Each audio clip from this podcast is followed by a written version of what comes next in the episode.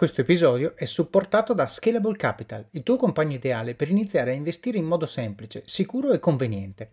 Con oltre 600.000 clienti, Scalable è una piattaforma regolamentata e questo è molto importante ragazzi, perché vi offre una possibilità di investire in azioni, ETF e fondi partendo solo da un euro. Ma perché dovreste iniziare a investire? È semplice. Primo, l'inflazione, che se aumenta di questo passo diminuisce di molto il nostro potere di acquisto. Secondo, se pensate oggi che la pensione che avrete quando ci andate a 80 e passa anni vi permetterà di sostenere lo stile di vita che avete, beh, vi faccio tanti auguri. E il terzo, beh, per chi ne ha, i figli. Io ad esempio ho un fondo per le mie bambine, piani di accumulo per me, investimenti diversificati per obiettivi che hanno orizzonti temporali diversi. Con Scalable puoi dare forma ai tuoi obiettivi di investimento e sfruttare appieno il suo potenziale per far crescere i tuoi risparmi nel tempo. L'importante è iniziare per step e Scalable non ti permette solo di acquistare azioni o ETF, ma anche di imparare come funziona il mondo degli investimenti. Scopri di più su come Scalable può trasformare il tuo approccio agli investimenti visitando il link in descrizione. Ricorda, con Scalable il tuo viaggio finanziario può iniziare solo con un euro. Non aspettare, investi nel tuo futuro oggi stesso con Scalable Capital. Buongiorno a tutti e benvenuti a Pillole di Office of Cards.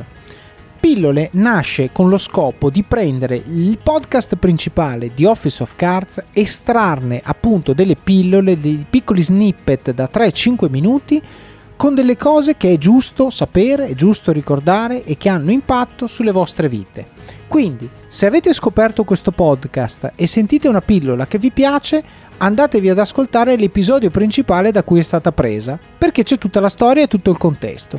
Se invece siete un ascoltatore della prima ora, beh, probabilmente i primi episodi ve li siete dimenticati e grazie a queste pillole avrete un reminder fresco per ricordarvi le cose che avete imparato. Spero che vi piaccia, ci sentiamo alla fine dell'episodio.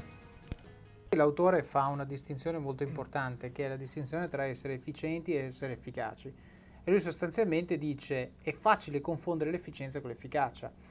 Efficienza cos'è? Vuol dire fare più cose possibile nel più breve tempo possibile, vuol dire sono efficiente. Bene, però se non sai dove stai andando, tu hai finito la giornata avendo fatto un sacco di cose in poco tempo. Bene, e quindi quello che manca, la differenza tra efficienza ed efficacia è lo scopo, ovvero se tu sai dove stai andando, efficienza più scopo uguale efficacia, ovvero le cose che tu hai fatto oggi ti portano un passettino più vicino rispetto all'obiettivo che avevi. E quindi, tornando al discorso che hai appena fatto tu Andrea, il discorso è nel momento in cui io ho una direzione e so dove sto andando, gli step che io faccio, mappo tutti gli step che io faccio, le competenze che devo acquisire, le milestone che devo raggiungere, eh, magari le boxes che devo ticcare per essere sicuro che il mio CV sia credibile se applico una posizione di direttore marketing e a quel punto, avendo pagato tutti i miei diciamo, obblighi, avendo messo le spunte su tutto, a questo punto siamo, eh, sono eligible, no? E perché c'è stato un percorso di mappatura che, by the way, se io mai applicherò per una posizione di direttore marketing e la persona di fronte a me dovesse dirmi ma scusa un secondo, tu eri nella logistica e adesso dopo 5 anni hai preso questo traverso, sei andato nel marketing, eccetera. Perché? Se tu questo, per, questo ragionamento l'hai fatto 5 anni fa e sono 5 anni che fai scelte funzionali a questo momento, racconterai una storia con una potenza incredibile. Se tu invece sei lì perché banalmente uno gli ha preso il telefono e ti ha chiamato, quando ti fa la domanda tu gli dirai, boh, ma avete chiamato voi. E, cioè, nel senso, capisci bene la differenza. Quindi secondo me bisogna essere veramente alla guida delle decisioni della nostra carriera e farle in maniera deliberata e strutturata, non aspettare che suoni il telefono. Poi, se suona il telefono e siamo pronti a rispondere, benissimo, ma quello è un di più. Non bisogna mappare la propria carriera sulla base della fortuna.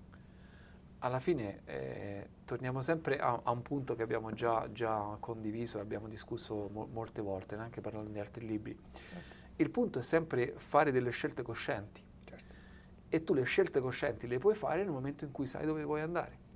Se non lo sai, non sono più scelte coscienti, sono scelte di opportunità, sono scelte più semplici. Magari non sono neanche scelte, sono scelte esatto. degli altri che fanno su di noi. O magari sono scelte degli altri, esatto. Bene, come avete sentito questa pillola da sola vive, però ovviamente è parte di una storia che abbiamo raccontato nell'episodio principale Vi consiglio quindi di andarlo a sentire per avere tutto il contesto che ci ha portati a dire questa frase e poi soprattutto per sapere come va a finire e cosa succede dopo.